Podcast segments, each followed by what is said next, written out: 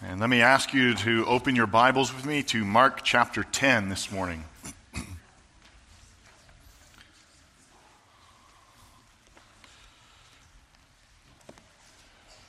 Mark chapter 10, and this morning we will be looking at verses 32 to 45. This is the third, what's called passion prediction, the third prediction of Jesus about his, his suffering and his death and his resurrection. It's the third time the disciples blow it immediately after, and yet it's the umpteenth time that Jesus does not reject them but continues to, to shepherd them and to walk with them. Mark chapter 10, verses 32 to 45. Please follow along with me as I read. And they were on the road going up to Jerusalem, and Jesus was walking ahead of them. And they were amazed, and those who followed were afraid. And taking the twelve again, he began to tell them what was to happen to him, saying, See, we are going up to Jerusalem, and the Son of Man will be delivered over to the chief priests and the scribes, and they will condemn him to death and deliver him over to the Gentiles. And they will mock him, and spit on him, and flog him, and kill him and after three days he will rise. And James and John, the sons of Zebedee, came up to him and said to him, Teacher, we want you to do for us whatever we ask of you. And he said to them, What do you want me to do for you? And they said to him, Grant us to sit, one at your right hand and one at your left, in your glory. Jesus said to them, You do not know what you are asking. Are you able to drink the cup that I drink? or to be baptized with the baptism with which I am baptized? And they said to him, We are able. And Jesus said to them, The cup that I drink you will drink, and with the baptism with which I am baptized you will be baptized. But to sit at my right hand or my left is not mine to grant, but it is for those for whom it has been prepared. And when the ten heard it, they began to be indignant at James and John. And Jesus called them to him and said to them, You know that those who are considered rulers of the Gentiles lord it over them, and their great ones exercise authority over them. But it shall not be so among you. But whoever would be great among you must be your servant, and whoever would be first among you must be slave of all. For even the Son of Man came not to be served, but to serve and to give his life as a ransom for many. Let's pray together.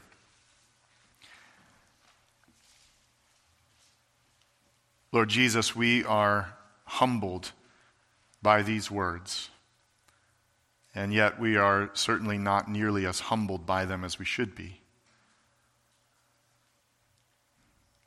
Lord, as we see you demonstrate true greatness in the determination that you showed to go to Jerusalem to die, as we see you redefine for James and John the understanding of greatness, as we see you seal that understanding of greatness with your very own life,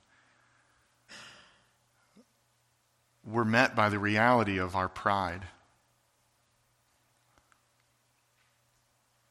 If it wasn't James and John, it would have been me, Lord. It would have been any one of us who would have attempted to climb the ladder over the others in order to gain a spot of position near you. So as we come to this passage, Lord, we pray that in, in a way that only you can, you would convict our hearts of our indwelling sin and of our pride. And then you would redirect our gaze away from our own sin onto the ransom that you paid for our sin and to the freedom that we now have. That we would see that in that freedom we have been set free. And that freedom is not meant so that we can live however we want, but that freedom is meant so that we can live for you the way that you made us to live in love for you and love for others, in, in servanthood, in fact, in slavery to others. So, Lord, by your Spirit and by your word, we ask that you would shape our hearts to be like yours today. We believe what you say, Lord. that man shall not live by bread alone, but by every word that proceeds from the mouth of God. And so we say, Speak, O Lord, for your servants are listening. This we pray in Jesus' name. Amen.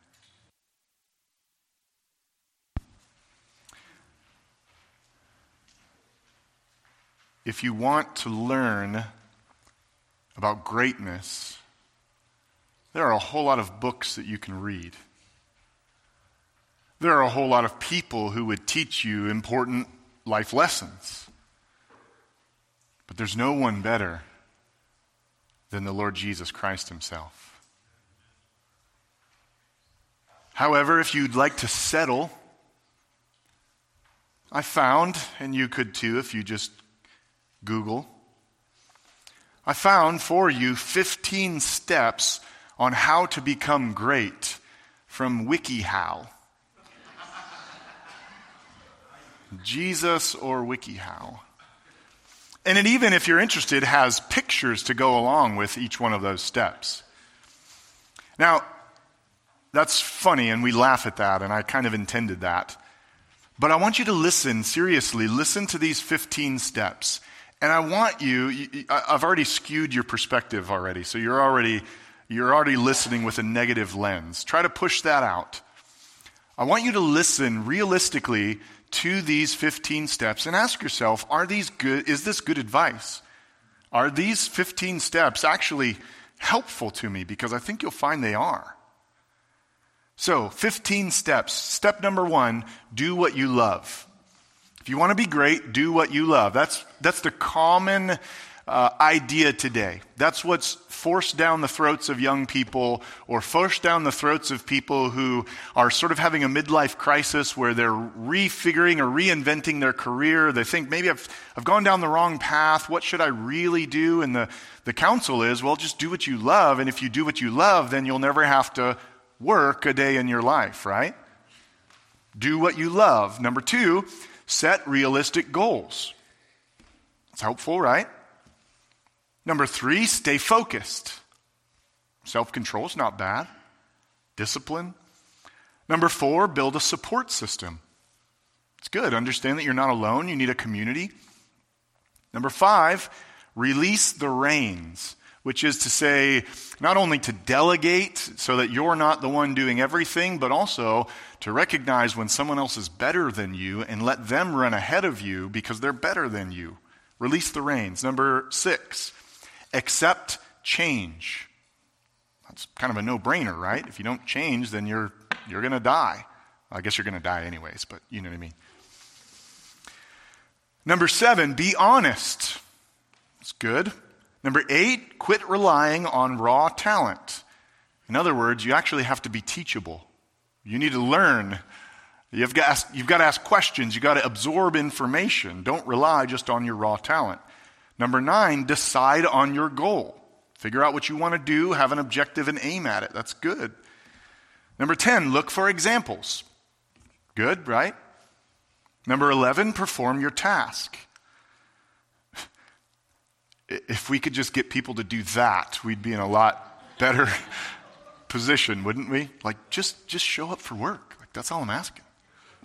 Perform your task. Number 12, look for feedback. Ask people for input so that you can grow. Number 13, practice often. Number 14, challenge yourself. And number 15, allow yourself to make mistakes. In other words, don't be crippled or crushed by the reality that sometimes you just blow it, and you've got to learn from those mistakes. Now, now I ask you then, you probably don't remember all of those, but as you listen to that list, what would you say, thumbs up or thumbs down?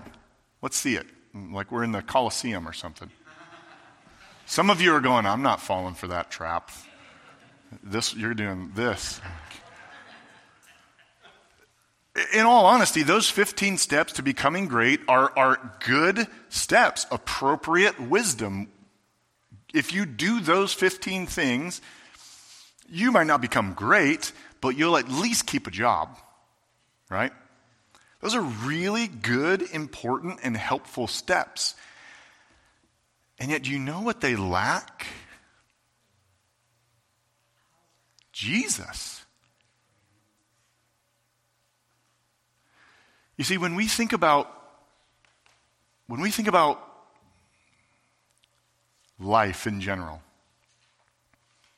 and we think about how to be great in life or how to have a successful life, as Christians, we want to think about that from a certain perspective, a biblical perspective, right? But I want to remind you of how easy it is to think about something from a biblical perspective and yet forget about Jesus. You can go to the Proverbs, and many have, and learn all sorts of wonderful, wise words. That's what they're there for. And yet, how many, how many countless, under the guise of Christianity, leadership books have been written that really don't point you to Jesus? It's important to do what you love if you're able, though sometimes you just got to suck it up, right? It's important to set realistic goals, to stay focused, to have a support system, to decide on your goals, look for examples, do your job, perform your task, practice often, challenge yourself. Those are really, really good, important things, and I think we should do them.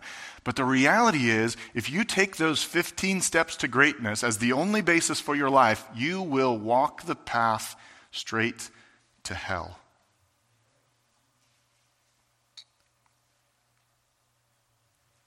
So, if you and I are going to be great, if we want to take steps towards greatness, whether it be 15 or 25 or however many it be, then we have to understand, and uh, of course you do, but I'm reminding you, we have to understand that we need to learn greatness, most especially from Jesus himself. That's what the disciples, at least in these moments, failed to understand though clearly, as we look at the rest of their life and as we read the rest of the Bible, clearly they did get it. Because of the patience of Jesus, because of their own determination to follow him, and because of the patience of Jesus, they got it.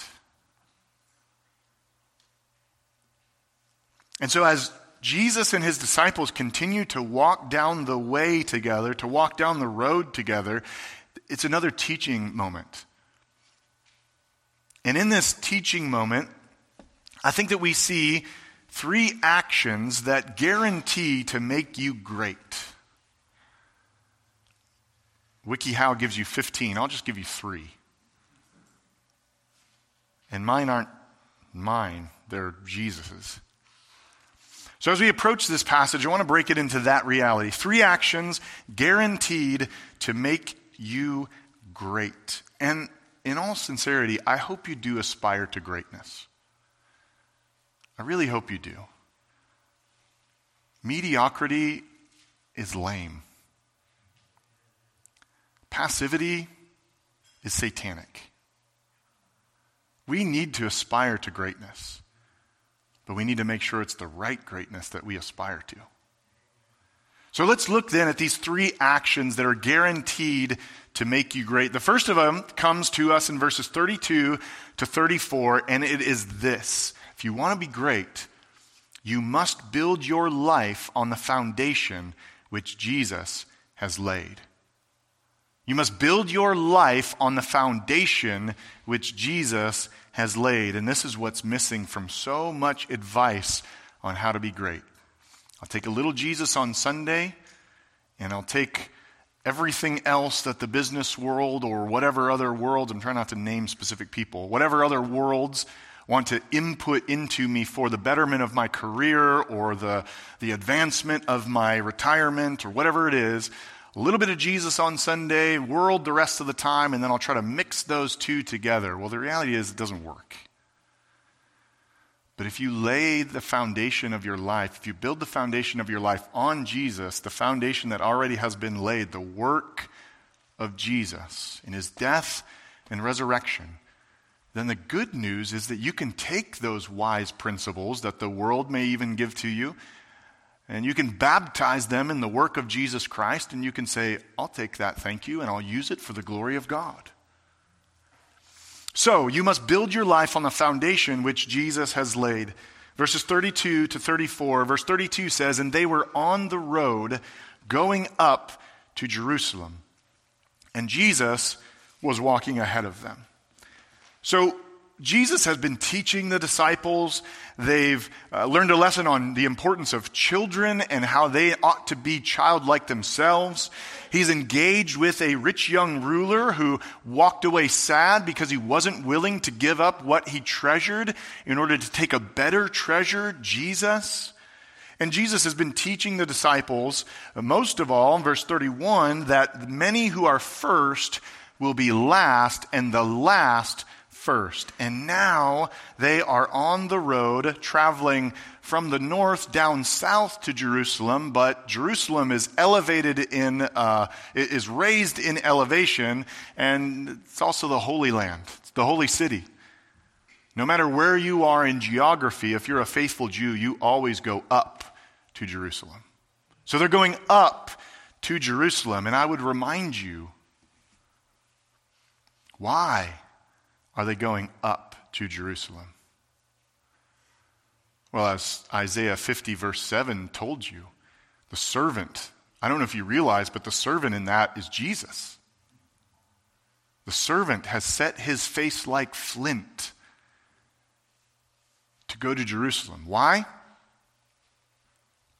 To die and to rise again. That's why. And it's important that we understand that reality because of a couple of things. First of all, notice where Jesus was walking in position with the disciples. Mark tells us he was ahead of them. Isn't it interesting that Mark tells us where Jesus was positioned in the line of disciples? It's no accident. Mark wants the disciples that he was writing to in persecuted Rome in his day. And he wants the disciples listening here today to know that Jesus always goes ahead of you, most especially when suffering is concerned. Because that's exactly what Psalm 23 says the Good Shepherd does. And so Jesus is walking ahead of them. Luke, not in his account of this story, but in another account, in Luke chapter 9, verse 51 says, When the days drew near for him, Jesus, to be taken up, he set his face to go to Jerusalem. And to remind you of what Isaiah 50 told us, Isaiah 50 verses 5 to 7 say, The Lord God has opened my ear. That's Jesus talking about what the Father has done for him. The Lord God has opened my ear, and I was not rebellious. I turned not backward. I gave my back to those who strike me, and my cheeks to those who pull out the beard. I hide not my face from disgrace and spitting. But the Lord God helps me. Therefore, I have not been disgraced. Therefore, I have set my face like a flint, and I know that I shall be I shall not be put to shame. Jesus is determined to walk ahead of the disciples because he's antsy to get to Jerusalem because he wants to do his Father's will. He wants to die for his people. He wants to rise for his people. And he wants to do it because he knows that his Father will not let him be put to shame. Even though he will be the object of shame and he will absorb all the shame that the world could muster in that moment, and he will absorb all the sins that his people could ever commit, he was determined to go. Why? Dear friend, because he loves you. Because he loves you. That's why. He loved those boneheads, and he loves us boneheads. And you might think to yourself, but I'm I don't understand how, how Jesus could love me like that. You should have seen what I was doing last night. You should read a transcript from the way I spoke this week. I don't understand why Jesus would love me like that. It's pretty amazing, isn't it? I, th- I think we sing a song about that sometimes Amazing Grace. See, we can, we can, we can read verses like that and we can just really easily slide right over and think to ourselves, let me get to the good stuff. Let me get to the stuff that I'm supposed to do. We're talking about greatness here. Jesus, tell me how to be a great Christian. Do you know what the first step to being a great Christian is? Be in awe of the Christ. That's the first step. In fact, that's really the only step. Because if you're, if you're stuck on Jesus, if you're caught up and enamored with Jesus, if all you can think about is Jesus, if all you can look to is Jesus, then good works are going to flow from that heart that is shaped by constantly looking to Jesus, the author and perfecter of your faith. But, brothers and sisters, we need to understand that even inside of you as a Christian, you have a bent towards self righteousness. You hear it all the time, don't you? Well, I know the gospel, but I, I, I'm looking for some tips to be a better Bible reader. If I could just nail down my prayer life. And the danger is those things are good to be and do. But you know how you be a good Bible reader? Or you know how you nail down your prayer life? You look to Jesus. Because if you're, if you're trying to, if you're trying to live your Christian life purely on self-discipline, self-control, those, those things are good, right? Self-control is a fruit of the Spirit. Paul tells Timothy to discipline yourself for the purpose of godliness. That's good. But that's all dependent upon you, isn't it? And haven't you learned by now that you're weak? Haven't you learned by now that there's nothing good that's in you?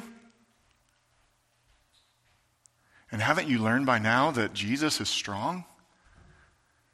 And that there's nothing bad in him? And that not only on top of that, on top of all of those things, he's generous. He gives and he gives and he gives and he gives. And how do we know? Well, because he's determined to go to Jerusalem to die So marvel at the determination of Jesus, which is exactly what the disciples were doing. And notice what the very next sentence says it, it, tells the response of the people around him. And they were amazed, and those who followed were afraid. Now, most likely, the they refers to the 12 who were following Jesus, and the, those who followed were afraid could refer to the 12, but I think it refers to the other people outside of the 12. There was a larger group of disciples than just the 12. And even by this time, there were probably people who were just following Jesus because they wanted to be around him. They wanted to hear him. They were in awe of his teaching, right? So you've got the 12 who are amazed, and then you've got a bunch of other people who were fearful. What Mark is doing here is trying to help you feel the tension of the atmosphere.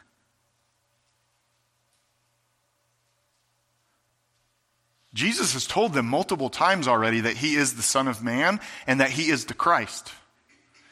Daniel chapter 7, we've looked at it before, teaches us who the Son of Man is. He's the one whom the Ancient of Days gives all power and authority and dominion to. He's the one who everyone bows down and worships. He's the King of Kings. And so they seem to understand the disciples, in their amazement, and the crowd, in their fear, they seem to understand that the Messiah, the Son of Man, the King of Kings and Lord of Lords, the conqueror, has come back for his people, and he's about to do business with Rome in Jerusalem. Where will he set up his kingdom? Jerusalem. Where else? They know that.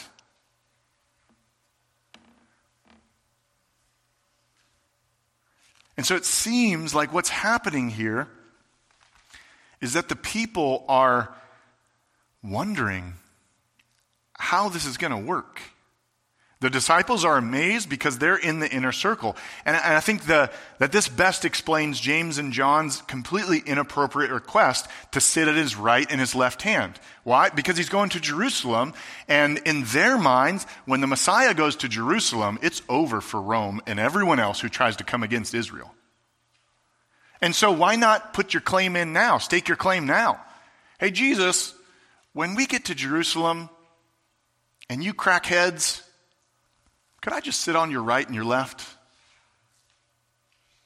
But everybody else is going, oh my goodness. Our nation is about to be at war with the mightiest empire in the world, Rome. And they know what happens when you mess with Rome a whole bunch of things, including crucifixion.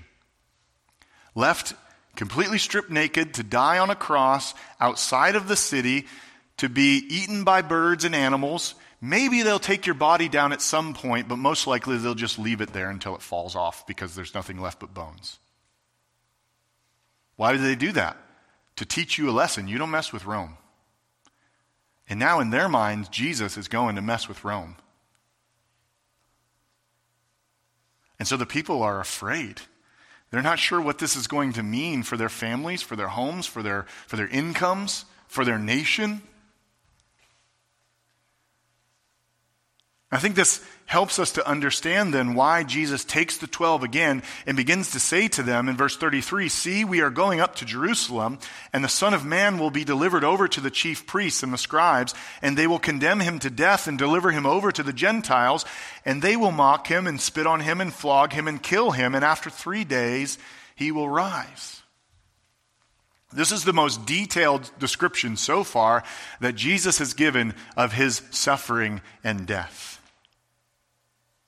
He walks them through piece by piece of everything that is going to happen to him. And in the end, he makes sure to include that his death would not be the final say, but in fact, he would rise three days later.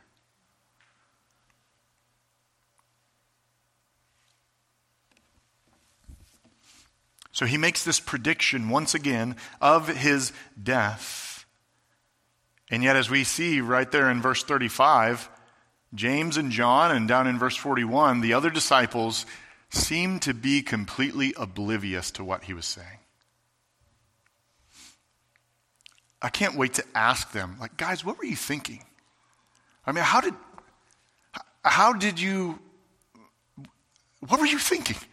I mean, I can't even begin to understand how they didn't get this. They must have just been thinking Son of Man, King of Kings, Lord of Lords, dominion, kingdom, death. That doesn't fit with the biblical prophecy of the Son of Man, so Jesus must be, you know, maybe he ate a bad piece of fish or something and he's having like a moment. And so they just throw that out and say, ah, I, I don't know what he's talking about, but I'll, I'll get a spot next to him. I would love to know what he's talking about, or I would love to know what they are thinking, but apparently they weren't really thinking very much.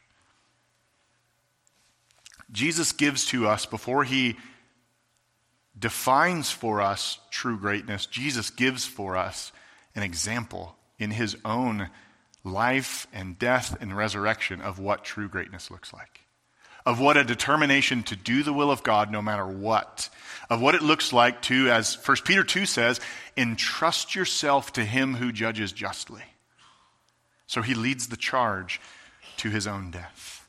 So, what does that have to do with us? Why do I say that if you're going to be great, you need to build your life on the foundation which Jesus has already laid? Well, this is what the apostles kept coming back to over and over when they taught the churches how to live as a church. Philippians chapter 2, verses 3 to 8, Paul says, Do nothing from selfish ambition or conceit, but in humility count others more significant than yourselves. Let each of you look not only to his own interests, but also to the interests of others. Have this mind among yourselves why, Paul? Why should we have this mind among ourselves, which is yours also in Christ Jesus? who, though he was in the form of God, did not count equality with God a thing to be grasped, but emptied himself by taking the form of a servant. Being born in the likeness of men and being found in human form, he humbled himself by becoming obedient to the point of death, even death on a cross. So you see, when you, when you build your life on the foundation that Jesus has already laid, it, it maps out for you what true greatness looks like, and it creates in you humility, which is completely contrasted with what the world says is true greatness. And that's why we can't miss the foundation. That's why you can't just take wise and good principles and apply them to your life and have no Jesus in it. Because otherwise, you'll take those good and wise principles and they'll be aimed directly at yourself. I'm doing this so that I can have more money. I'm doing this so that I can get the promotion I need. I'm doing this so that people will finally respect me whatever your reasons are. Rather than, I'm doing this because it's what my Savior would have me to do.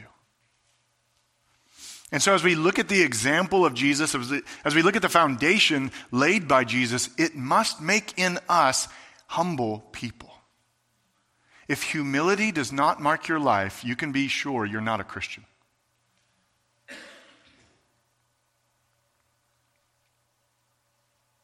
That's a hard pill to swallow, isn't it? This was one of the most difficult weeks of my life because of this passage. Every time I came to it, I just thought, Lord, I am not humble. This is so convicting to me. But if you're concerned about your lack of humility, that's a good sign. Because chances are in fact, I would say more strongly than chances are, if a concern for your lack of humility is actually an evidence of humility. It might not be the level of humility that you want, but if you're experiencing conviction of sin, is that not a reflection of humility? I want to, normally I save these for the end, but e- each of these points, I want to give you two questions to reflect on. You'll have to either jot them down quick or take a picture or send me an email and I'll send them to you later. Or, you know, if now's your nap time and you want to get it later, that's cool. So I want to give you some ref- uh, questions to reflect on, and I got to keep moving, so we'll, they'll pop up there. First question I want you to reflect on is this Is the work of Jesus the foundation of your life? Simple question, but it makes all the difference in the world. Is the work of Jesus the foundation of your life? Does it shape and influence and affect everything you do and say and think? Did you come here this morning with the work of Jesus in mind? And did you come here thinking not just about what you were hoping to get out of the service, though that's okay to think that, but did you come here thinking, I'm going to lay my life down for these people today? I'm going to not let any need go unmet as long as I see it. No piece of trash gets unpicked up. I know that's not a word, but you go with me.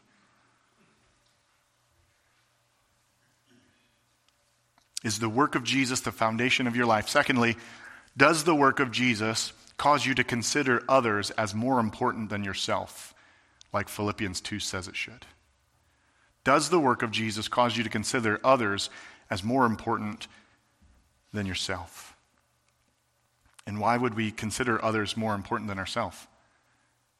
Because Jesus did. And that's all the reason the Christian needs. So, those are your two questions. Uh, like I said, if you haven't gotten them down, email me and I'll get them to you. Um, but I want to lay out for us then, having uh, looked at the first action, I want to lay out the second action guaranteed to make you great. Verses 35 to 41 will contrast the disciples' worldly ambitions with Jesus' gospel shaped, godly ambitions. The second action is this you must reject the worldly greatness you are tempted toward. You must reject the worldly greatness you are tempted toward. And I'll just let the cat out of the bag. I'm aiming for us to see ourselves in James and John. And if you can't see yourself, then in all seriousness, may God have mercy on your soul. So, first of all, we have this completely ill timed, inappropriate request from James and John. Verse, verse 35 And James and John, the sons of Zebedee, came up to him and said to him, Teacher, we want you to do for us whatever we ask of you. Which is the classic little kid question, right? When you want something and you know mom and dad are probably going to say no, what do you do? Well, you think that you take the really wise tactic that no one has ever figured out before until you have graced this earth with your presence. I'm not going to tell them. I'm going to get them to guarantee to give it to me, and then I'll tell them, and then I've got them stuck. But Jesus is too smart for that, of course. He doesn't play their game. He says in verse 36, He said to them, What do you want me to do for you? Now, stop there and admire Jesus once again. What has he just told them? He's just told them not only that he's going to die, but he's going to be delivered to the chief priests and scribes. They'll condemn him to death. They'll ship him back to Pilate and his cronies. And they'll mock him and spit on him and flog him. And they'll kill him. And now James and John come and say, Jesus, we want you to do anything we want.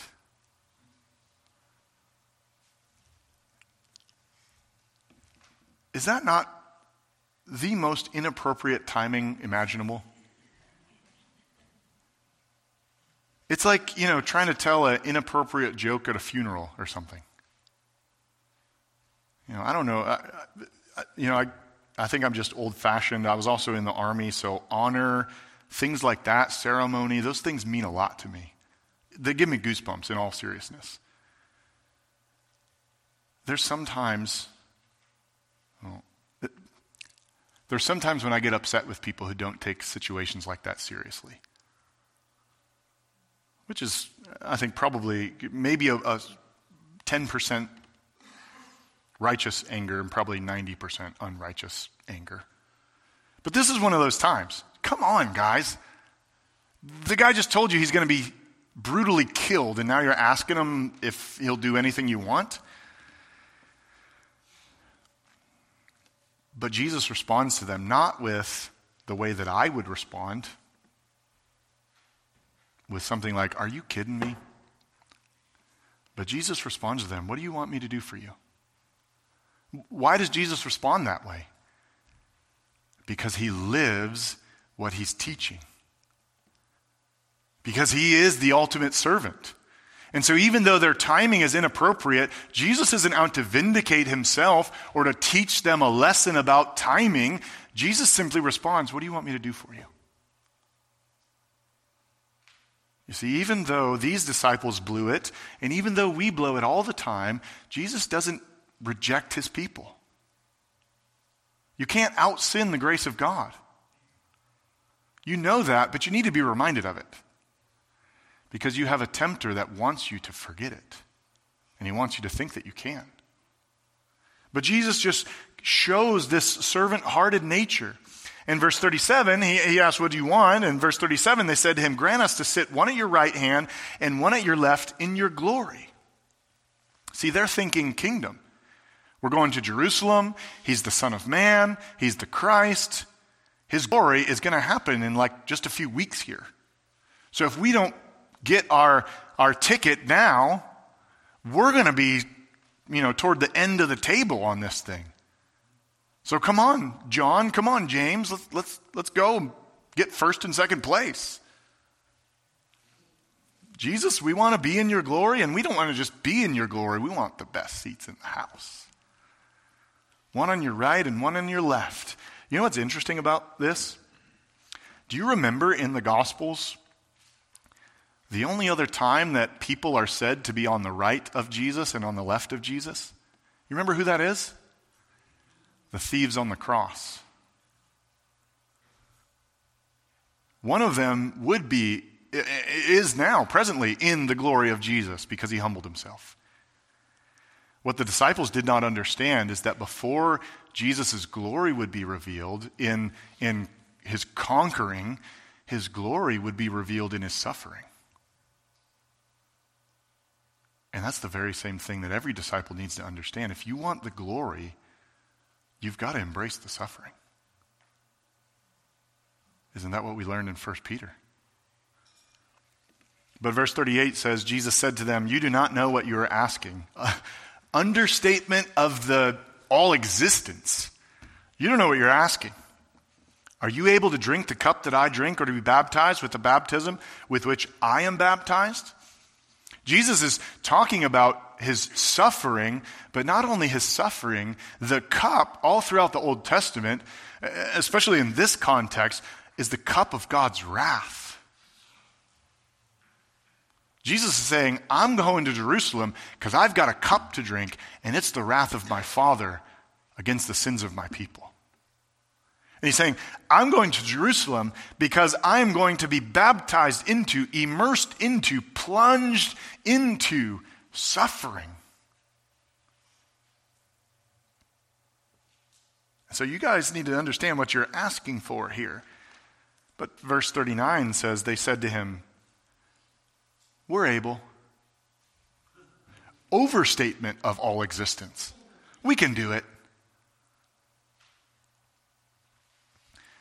We, we often remember Peter's terrible mistake in denying Jesus. Well, this is James and John's moment of overconfidence. Lord, Peter says, Lord, I'll never leave you. These guys might go away, these sissies might leave, but I'll never leave. This is James and John's moment of disgusting self confidence. We can do it we do CrossFit, Jesus. I don't know if you know what that is, but we've been working at the gym. No, wait, it's not called a gym. What do they call it? Any CrossFitters? Okay, well, you probably don't even know what I'm talking about. Jesus, we got this great workout plan. We plow the fields. Now I'm, I'm speaking, I'm speaking our language now, right? We're strong, Jesus. We can do it. We're the sons of thunder. And again, Jesus doesn't rebuke them, he just corrects them. He says, The cup that I drink, you will drink. And with the baptism with which I am baptized, you will be baptized. And it would be not very long after James heard these words that he was killed in Acts 12 by Herod with the sword. And John would meditate on these words throughout the rest of his life during his exile on Patmos. Possibly he died there. Church history tells us he got off of the island and went back to Ephesus and died there. But the, whether he died on Patmos or off of the island of Patmos, he lived to be a very old man who had a lot of time to think about this and was completely reshaped by the love that Jesus showed him. Even, I think, in this moment.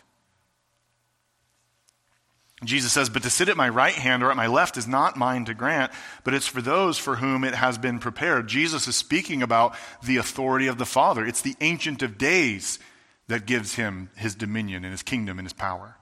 It's the Father who sets who it is that's going to sit on his right and his left hand. He doesn't tell us who, but he's already told us back in 30, in verse 31 that many who are first will be last and the last will be first. So it seems to be in correlation with whoever's closest in proximity to Jesus is most likely going to be the ones who suffered most for Jesus.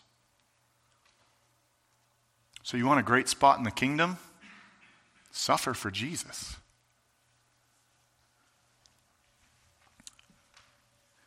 So he gets those guys set straight. But then the other guys, the other 10, caught wind of what was going on, and verse 41 says, And when the ten heard it, they began to be indignant at James and John. They were mad that they got beat to the punch. It wasn't self righteous anger, or, or, excuse me, it wasn't righteous anger. It was jealousy, it was covetousness. James and John are, I can't believe those guys.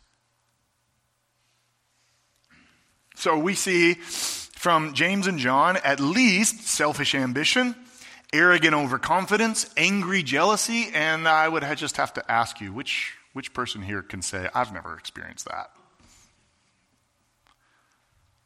You ever get passed up for a promotion? You ever get accused of something that you didn't do?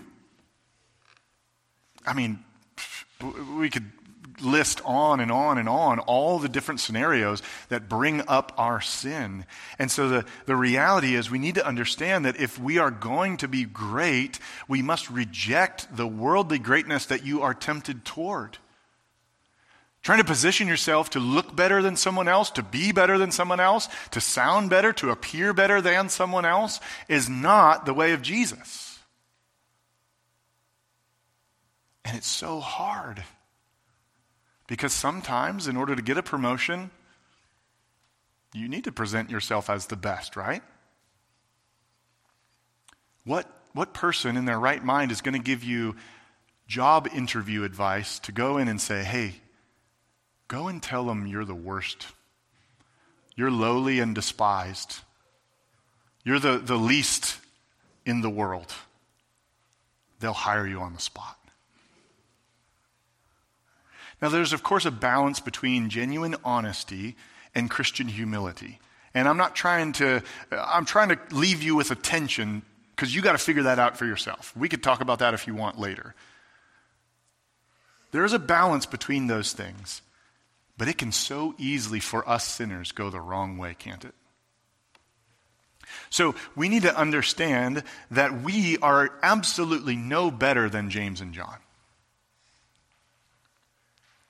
In fact, we're just like them. And so we need to understand then that there is, as a Christian, there's a spiritual war going on, certainly outside of you, but there's a spiritual war going on inside of you. Colossians 3 5 to 8 says, Put to death, therefore, what is earthly in you. Implying, of course, I hate to break it to you, but you've got earthly things in you that have to be put to death. Sexual immorality, impurity, passion, evil desire, covetousness, which is idolatry. James and John, at least passion, evil desire, and covetousness, which is idolatry. At least. Paul continues on account of these, the wrath of God is coming. In these too you once walked when you were living in them, but now you must put them all away.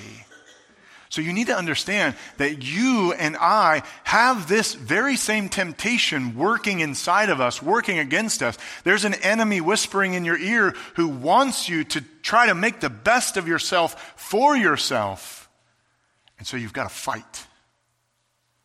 You've got to fight. If you don't fight, you will die.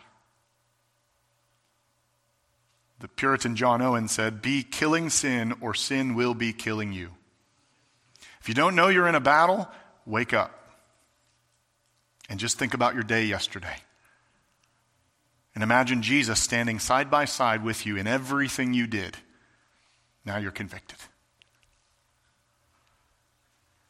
But the good news is that we can fight as Christians. God's given us everything that we need in order to fight. So let me give you two questions to reflect on here. Number one, do you recognize your own temptation toward worldly greatness? Let's just start with the very beginning. Do you even understand that this is a temptation for you? Or are you oblivious to what's going on inside of your heart?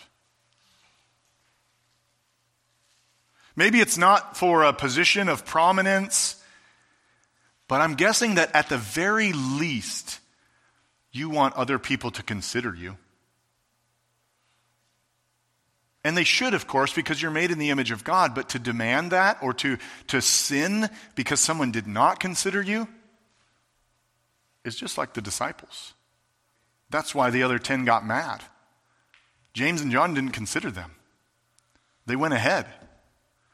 So, do you recognize your own temptation toward worldly greatness? Secondly, do you make war with your sin? Do you take the sword of the Spirit and jab your heart with it as often as you possibly can? Do you put the sword of the Spirit in the Spirit's hands so that He can do a greater work than even you can do on your own? Do you approach the Bible with such humility that says, Lord, I'm a wicked sinner. I don't deserve to even read this, but you've given me to, you've given it to me. So help me take it in, Lord. Help me kill my sin, Lord. I want to please you, Lord. Or is the Bible for you a practical way to accomplish whatever you want, even in the Christian life? Do you make war with your sin? That leads us then to the third and final action. I'll try to hurry up a little bit. The third action that guarantees greatness is that you must resolve to be a servant who follows Jesus. You must resolve to be a servant who follows Jesus. Jesus predicts his death. James and John try to get a seat in glory with Jesus. Now Jesus corrects them. And again, brackets his teaching about greatness with his very own death. Verses 42 to 44, true greatness is defined for us here. Uh, Jesus says to them, uh, Jesus called them to him, called all of them now to him, and said to them, You know. He begins with what they knew. Helpful, right? And then he leads them to what they don't know. You know that those who are considered rulers of the Gentiles lord it over them, and their great ones exercise authority over them. They knew that very, very well. They were subjects of the Roman Empire. They knew that if Rome says it, you do it, no questions, or you will die.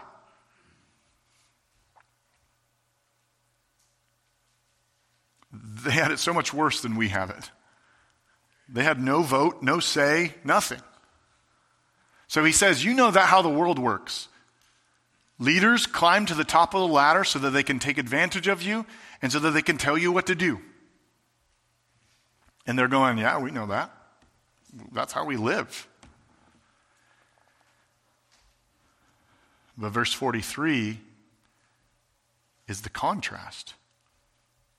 But it shall not be so among you. This is not how we operate in the kingdom of God, Jesus says.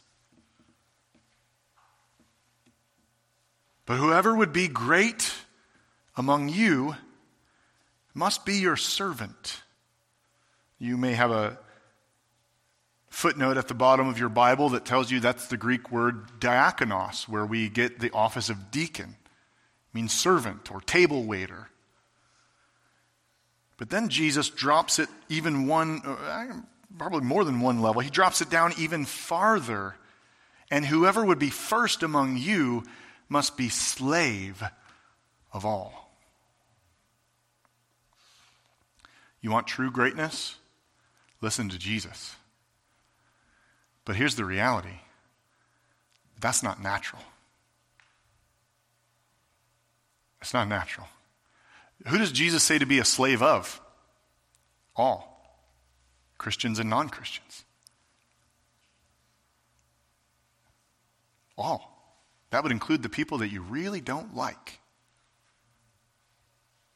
It's easy to be a slave to the people you really like, usually, or at least sometimes, maybe on their birthdays.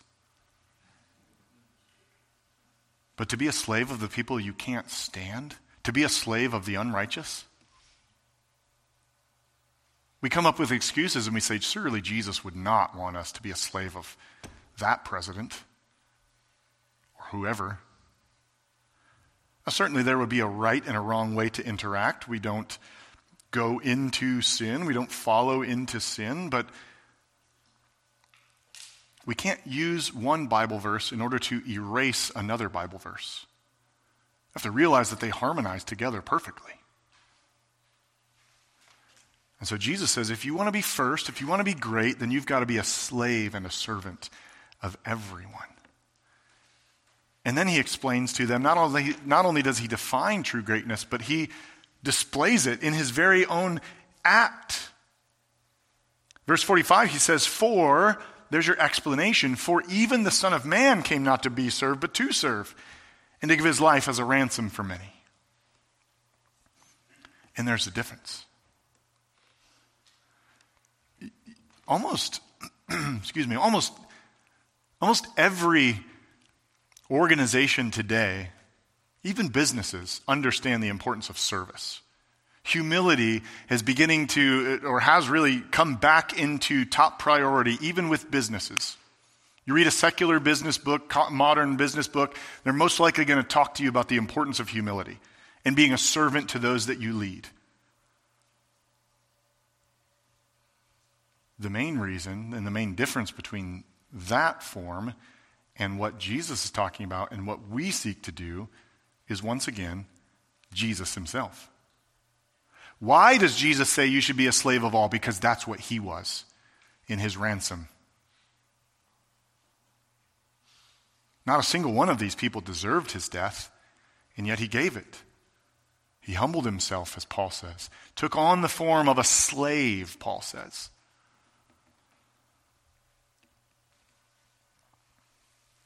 And that is the necessary grid that you must take if you're going to resolve to be a servant. Because it's not enough to just be a servant, you must be a servant who follows Jesus. Everybody enjoys, everybody who likes serving enjoys the good feeling you get after helping someone out. Right? The world calls that, well, more than the world, but the world calls that karma.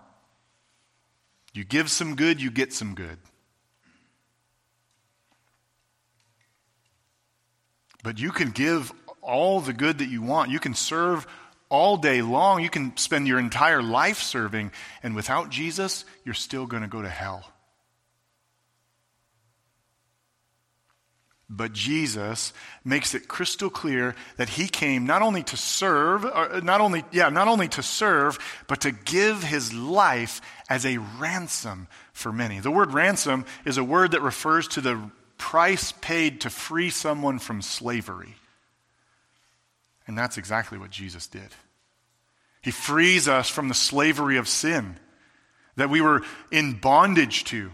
So that now, even though every single one of us wrestles with serving, I don't know anybody alive that could say, I serve people I don't like really, really easily and really, really well. But see, the mistake that we make is to fix our eyes on the one that we're serving instead of the, the human that we're serving, instead of the Lord Jesus Christ who first served me so that now I can serve him. Galatians 5 13 to 15, Paul says, For you were called to freedom, brothers. Only do not use your freedom as an opportunity for the flesh but through love serve one another. Why were you set free by God? So that you can do what you were created to do for God in the very first place. He says, For the whole law is fulfilled in one word you shall love, the lo- you shall love your neighbor as yourself. But if you bite and devour one another, watch out that you are not consumed by one another. And so, the servanthood of Jesus Christ creates in us a desire to serve as we follow him, as we look to him, and that is the difference. So let me give you two questions then to reflect on that. Question one Do you put on every day the determination to serve others?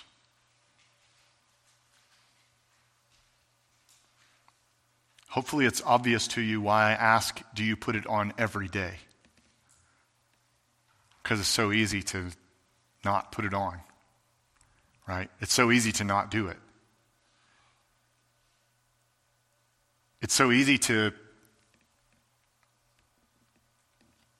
see trash around the building or see grass that's out of control and think, ah, somebody else will do that. It's easy, right? That's why we have to resolve to serve. Second question Is Jesus your reason to serve? Is Jesus your reason to serve? It feels good to help people, doesn't it? Feels good to put a smile on someone's face. There's nothing wrong with that. It should feel good because that's what you were made to do by God. But if your purpose doesn't go deeper than the way it makes you feel, then your purpose is not rooted in the foundation of Jesus. Feel good about it. You should. You should, you should feel good and you should say, Praise God. Lord, thank you for feelings. And thank you that I get to feel good for helping someone. But then you should also say, Lord, thank you that you helped me in Jesus. It should be rooted in Jesus. And that's, that's what really makes a good servant. So, three, three steps that guarantee your greatness. First, you must build your life on the foundation which Jesus laid. Secondly, you must reject the worldly greatness you are tempted toward. And third, you must resolve to be a servant who follows Jesus.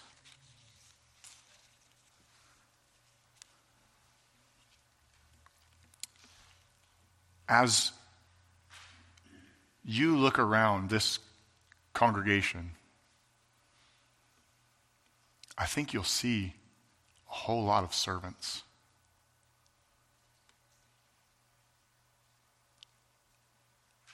We had three of them at our house yesterday shoveling rocks and helping us get our house ready. There's going to be more in there who always jump in so quickly to clean up after everyone enjoys their cookies and you know lets them fall on the ground a little bit. And I'm not trying to give anybody a hard time. What I'm simply trying to do is say, we get this. We're doing this. Let's keep doing it as we look to Jesus. Let's pray together. Lord, we thank you for this example, and we thank you that by your actions we have been set free. The ransom has been paid. We thank you. You're so good to us, Lord. We pray that you would always fill our minds and our hearts with a vision of your service to us, the ransom that has been paid, your death, burial, and resurrection, so that we would then be motivated rightly to be a slave of all. We need your help if we're going to do that, Lord. We recognize that. We humble ourselves before you and we throw ourselves at your mercy. And we do that because we know you'll give it to us. It's in Jesus' name that we pray. Amen.